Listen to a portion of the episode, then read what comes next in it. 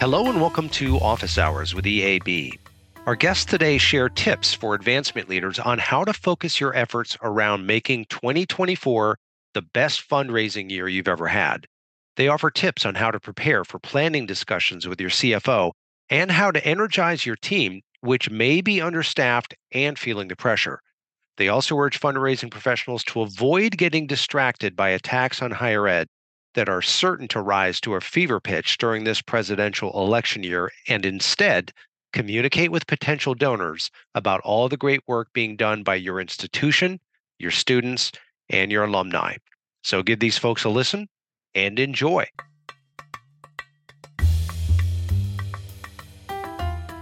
Well, hello and welcome to Office Hours with EAB. I'm Mark Shreve, Managing Director of Partner Development within EAB's Advancement Divisions. And today we're here to talk about perhaps one of everyone's favorite topics planning and budgeting for the next fiscal year. I'm joined by my friend and colleague, Jenny Jones. Jenny, perhaps you can introduce yourself to our listeners. Hi, everyone. Jenny Jones. I am a subject matter expert here at EAB. So, what does that mean? It means I keep close tabs on what's going on in the world of advancement. I worked in higher education advancement for over 20 years, and so know a lot about the industry, but also do a lot of research on what's going on out there and how it will impact the world of higher education and specifically in advancement as we move forward with our fundraising goals and our campaigns and all of our engagement goals and metrics each year. So looking forward to a conversation, Mark.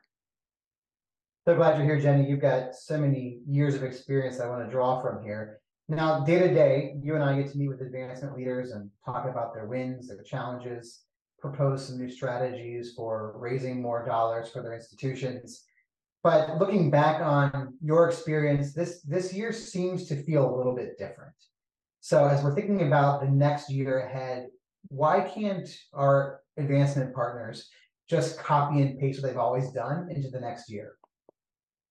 Yeah, that's a really interesting question. So, yeah, as we start to think about what we've seen in the past several years, a let's put the big um, the elephant in the room out there, which is COVID, which we have all talked about and heard about, and which really threw us off our games for several years. And so now we are coming back to a time that is more normal in the sense that we are not battling a disease where we are all always on Zoom or on phone calls, not in the office, not on campus. However, we are working differently. Um, as you know, the partners we talk to all the time, there is a debate. Are we having our staff come on campus to work? Are they working remotely? Which positions can work remotely full time? Um, how does that affect our teams, our team spirit, team building, working together on projects, all of that?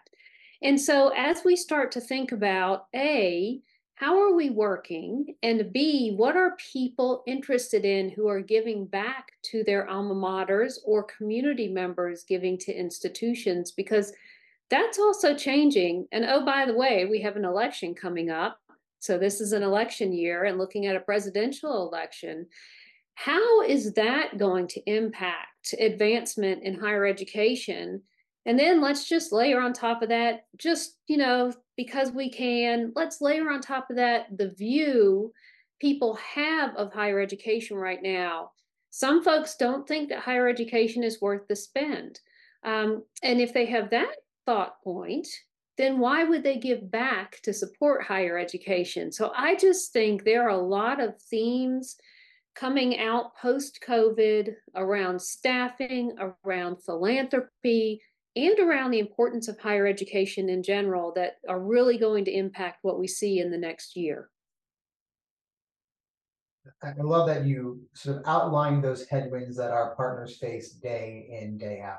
Um, some of those things we can't control, some of those things we can control, right? Part of the, the responsibilities of our advancement partners is to share the the impact of what higher education can create for individuals and for communities.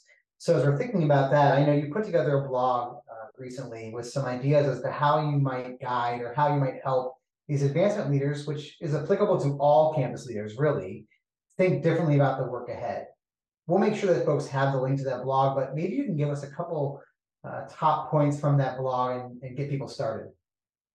Sure. Well, first off, obviously, and anyone who's worked in higher ed for any length of time may laugh at me at this, but we don't think about it. But we, you really need to schedule a meeting with your budget person or your CFO and help them understand what you're going to need in the upcoming year in terms of budgeting, especially if you are short staffed. And Mark, you know, we talk to people every day and they ha- don't have enough staff. They can't find them and are always asking us for recommendations or to help push out a job description. Um, and so go to your CFO or whoever your chief budget person is. Maybe it's if you're at an independent foundation, it could be the budget person for your foundation and really talk to them about the challenges that we're going to describe here and that I also described in the blog so that you can plan to budget those monies that you're going to need over the next year and you're not coming in at the 11th hour saying oh my gosh i haven't raised what i thought i was going to raise. I need extra funds. I don't have the staff you know you don't want to have those those arguments along with that it's looking at really focusing your time so if you're short on staff if you're short on budget which we all are it feels like every year what are those ROI activities that really are that really pan out for you? So what does that look like? Is it a day of giving? Is it your reunion activities? Is it homecoming? And don't just think of this as bringing in funds, but from an engagement standpoint. Do you have alumni volunteers and a mentoring program for current students, for instance? That could be a very low cost program, but could really give you a lot of benefits. So where is your staff spending your time, their time? Where are you spending your money? And what's the ROI? And really looking at data, using your data. I, I have said for years, we all have data, not only in our databases, but on our campuses that we just are not using. So what do I, what am I talking about? Okay, so how many alumni have attended an event and then after that event they have given to your institution can you track that so is that event worth doing or what were the goals of that event engagement so how many constituents attended that event and then they were engaged with your institution because they answered an email call to volunteer or they acted as a social media ambassador or they came and ran a 5k so thinking about how are you using data so you can show ROI, so you can fight for that budgeting and for the staffing that you need to have a successful program. Jenny, I love those thoughts and, and looking at it, at individual efforts uh, that make up the annual program. You know, our partners will also will oftentimes ask us about how we're measuring ROI, and I think where so many folks forget to uh, consider is the amount of time their staff is investing in some of these efforts, right? And as you mentioned, everyone that we talk to seems to say that they have a lean team and they're being tasked to do more with less. We hear that all the time, every day, several times a day. You know, part of our uh, uh, recommendations is that we have now an invitation to perhaps do less with less. Um, maybe we don't need to be doing all the initiatives that we've added to our plates over the previous few years, but focusing on what are the right activities and the right investments of both resources and staff time to to create better results. So yeah, also it's thinking about too though the the technology. So you you know I'm a tech nerd, Mark. Anybody if you guys don't know me or you haven't met me, I've also worked at Ellucian previously and at um, GGNA and at both of those um, firms, I worked on technology selection. So, Mark, to your point, also thinking about your staff, they don't have to do everything. So, if it's not a hard, if it's not a high ROI for your staff members to spend their time combing through data and figuring out segmentation so that they can send effective emails get technology or a partner to do it for you. I'm a huge proponent and didn't mean to cut you off, but I had forgotten my technology, right? My technology background. I'm a huge proponent for looking, don't just spend money on technology to buy technology. How can it help you? And Mark, to your point you just made, what are your staff doing that they just do not need to spend their time doing? So if if for instance you work with us at EAB and we are providing those that digital outreach for you those social media ads for you so that your annual giving folks can really concentrate on those leadership gifts that's a whole different conversation around budget and what you need during the year and looking at your goals for that year because you're using EAB and our technology to help you do things that should be done every day. They're commonplace so that you can then concentrate on strategy. Does that make sense, Mark? Makes complete sense. And, you know, I remember that from my own experience on campus that uh, we are oftentimes not growing out the workforce that we need to achieve this. We'll need other partners, other tools. And that's true now more than ever. So, Jenny, let's get back to this sort of idea of what are the tangible steps that our, our listeners can take here. Let's assume that we are approaching that meeting with our CFO. Um, not always are the goals that are set for our advancement partners set in tandem with um, a CFO and a chief advancement officer. So, what would be your recommendation about how they should be prepared to approach that initial meeting? First, First things first, if you have not looked at your institution's strategic plan and advancement strategic plan, you need to go look at them. Make sure you have in your head how what you want to do and what you are proposing to spend money on aligns with those two strategic plans. You've got to know. So you've got to be able to outline that this will support this pillar in our campaign or in our strategic plan or this strategic goal, whatever that may be a lot of times right now we see strategic goals around engagement. Um, they, there may not be dollar figures, but there are always is language in a strategic plan around we want to engage more constituents, parents, alumni, friends, and colleagues, right? So they're talking faculty and staff giving campaigns, community members around your institution, alumni, students to a certain degree, obviously, we need to educate them about philanthropy. They all think that the dollars they pay totally cover the cost to run an institution, and that's just not true. So, thinking about that, and then their parents, their parents are a valuable audience. So, look at your strategic plan, look at where you are spending your money and where your staff are spending their time align those align all of that look at the data in your system crm or database either one look at where you're spending your time and your money and how it relates to those strategic priorities. But because I can almost guarantee you, haven't been in this seat, if you go in and you cannot speak to why and how this will help support those strategic priorities and goals, you're not going to be funded. That's just reality. Because you also have to remember that when you have this conversation, you've got six other AVPs or VPs or directors also having that same conversation and fighting for their areas. And it can be very much a fight. I've been in that seat. You've got to fight for those dollars. So give them the what and the why. This is what I want to spend. This is why I want to spend it. And this is how it relates to supporting the strategic plan for the institution and for advancement. So, Jenny, what are some of those metrics that an advancement leader or any campus leader can bring to that conversation to help make that case, right? To cut through the noise of all the other requests. Do we assume that our, our campus partners have readily available that data that they need to make this case? Go in with data like how many event attendees have you had at your reunion, your whatever your signature events are on campus, whatever you're looking at. How many of those people, how many attendees have you had? How many were engaged that have never attended before? So those folks that are new attendees, not not the people we see at every event that bring their baggies and take home a you know a little treat, right? Not folks.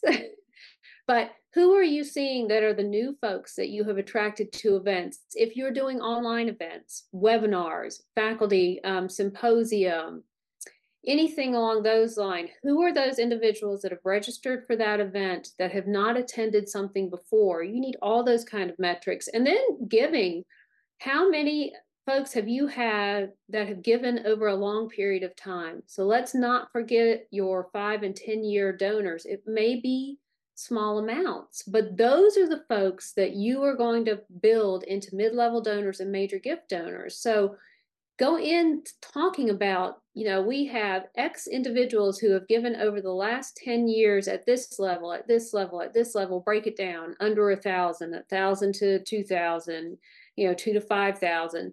have those numbers ready and then show the engagement as well. And if you have networks, chapters, or clubs, um, and I know we're talking about annual giving, alumni affairs, major giving, you all should all be playing in the same sandbox. Okay, if you're not working together, this will never work. So you need to be able to pull data from all those different resources and say, you know, we had all of these alumni at these different networking events for our giving a day. And not only did they attend the event, they also gave during that day. And by the way, bring in donor relations and stewardship here because we need to steward them and show the impact of their giving. This is all interrelated. And also, you can look and show where people are interested. So, what are they interested in? What are they giving to? So, are they giving to research? Are they giving to the arts? Are they giving to student scholarships? Okay, CFO, so we understand that our alumni and donors are really interested in supporting low income minority students. That's why we are focusing our asks in that direction this year. And here's the data to prove that they have given to those areas. And like I said, that's just an example. That's not for everybody. But look and really dig into your data and understand where your donors giving, what are their backgrounds, what are they attending, and how are they engaged. I love that advice as we're as we're thinking about what's working, what's not working. But then there's this other question too of what's missing, right? And and so often, what I love about EAB's approach to some of these conversations is that we are not throwing out some of the foundational efforts that have always been most effective, but that's also not keeping us from innovation and thinking forward. So when you're thinking about new initiatives that you need funding for, how do you position those with some of the things that your campus partners expect you to continue to deliver year after year? Yeah, so that's that's a great question. So you need to look a look at your strategic plans of course look at your campaign priorities but then look and see what's going on. So one of the best examples honestly that we've seen was during covid. So during covid what happened? We were all of our campuses shut down. How many of your students did not have access to wi-fi? Did not have a mobile hotspot right? Could not go to the library to get on wi-fi so they could so it was great that we were all doing online courses our students sometimes could not connect to get to the online courses. I know we remember the stories of folks sitting out in McDonald's parking lots hoping the Wi Fi was still on. And so what happened was we shifted on a whim and said, okay, we've got to then start raising funds for technology so that we can give students a hotspot. We can help them buy a tablet or a laptop because perhaps they didn't have one. Uh, so it's really looking at what's going on on your campus. If, for instance, you've started a new program, maybe you have started a new data science program or you've started a new nursing program. I mention those two because we see a lot of, of programs starting in those areas because of the need right now in the industries. And students want to come into those programs, but what you know from your friends in enrollment is they have a lot of students who financially cannot afford to come to your institution for data science or for nursing. So let's start scholarships there. So that's where I would go in and say, look, we know that we want these two programs to be successful. We want to help our partners across campus. We want to help the enrollment team. Let us raise some funding for scholarships for students in those two areas and those are those are just examples. It, it depends. You've got to know what's going on across your campus and really have a deep understanding of where the need is.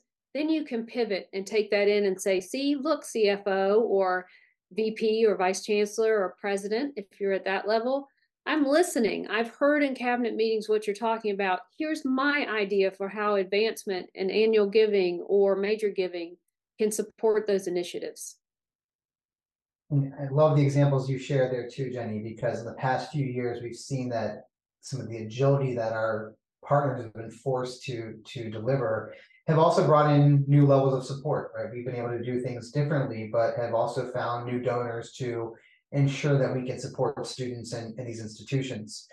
Um, I have one big question as we wrap up perhaps this podcast today, and, and it's something that I think uh, is on the mind of every leader uh, as we're thinking about that same concept of doing more with less.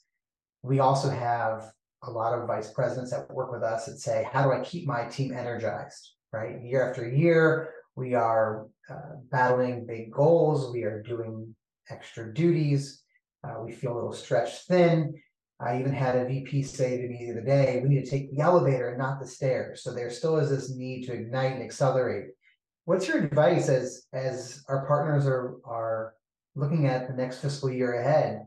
How do they keep their top talent energized and, and focused? You've got to recognize the small wins.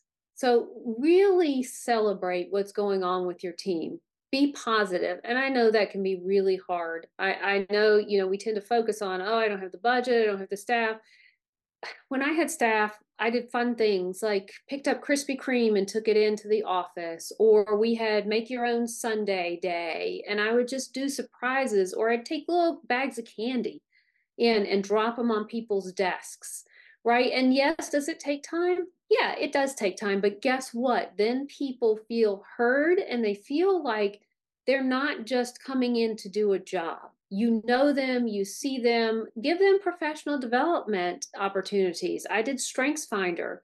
I'm a Strengths Finder coach, um, but I did Strengths Finder with my team, and then we would all post, and I would regularly go and say, Scott, I know you are Mr. Responsibility, so I need you to take over this project because I need to know that that checklist will happen and that all those check boxes will be marked off. Can you do that for me?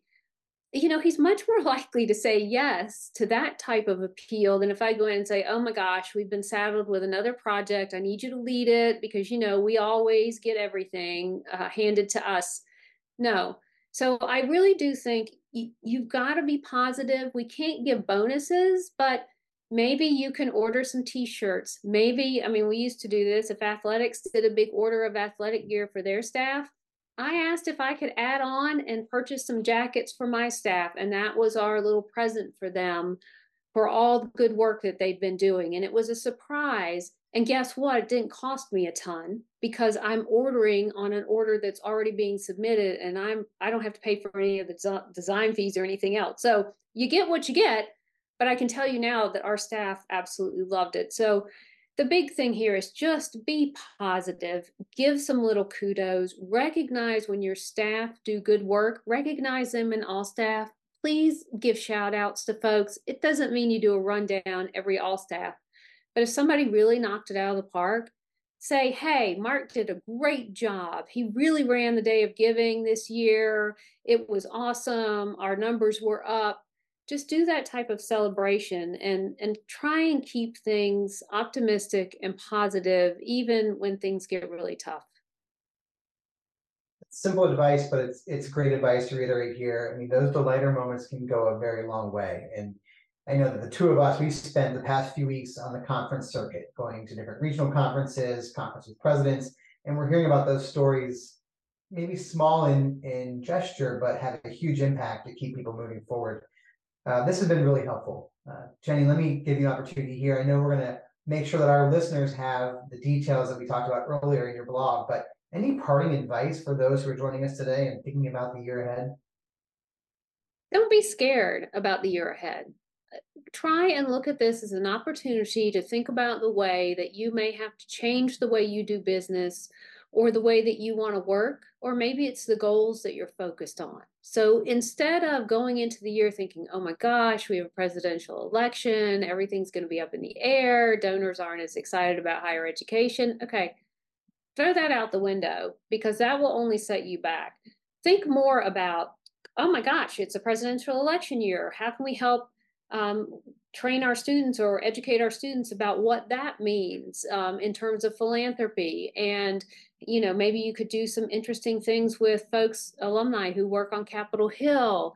Okay so that's one part of it. The other part is thinking about you know talking about the value of your institution and a higher education degree so instead of being negative and feeding into the negativity and all of the drama that's going on on our campuses right now, go back to what is your campus known for? Because it's still known for whatever that is. Is it research? Is it graduating teachers to go out into the workforce? Are you graduating nurses? Um, are you providing the best liberal arts education there is? So focus on that and talk about it and get your alumni and your donors to talk about it. It's still true no matter what the environment is today. Jenny, thanks as always. These are such great ideas you're sharing. Also, you have great energy to share and add to this conversation. I'm so glad you joined us today. Yeah, thanks, Mark, and thanks for asking me such great questions. I look forward to another conversation with you soon.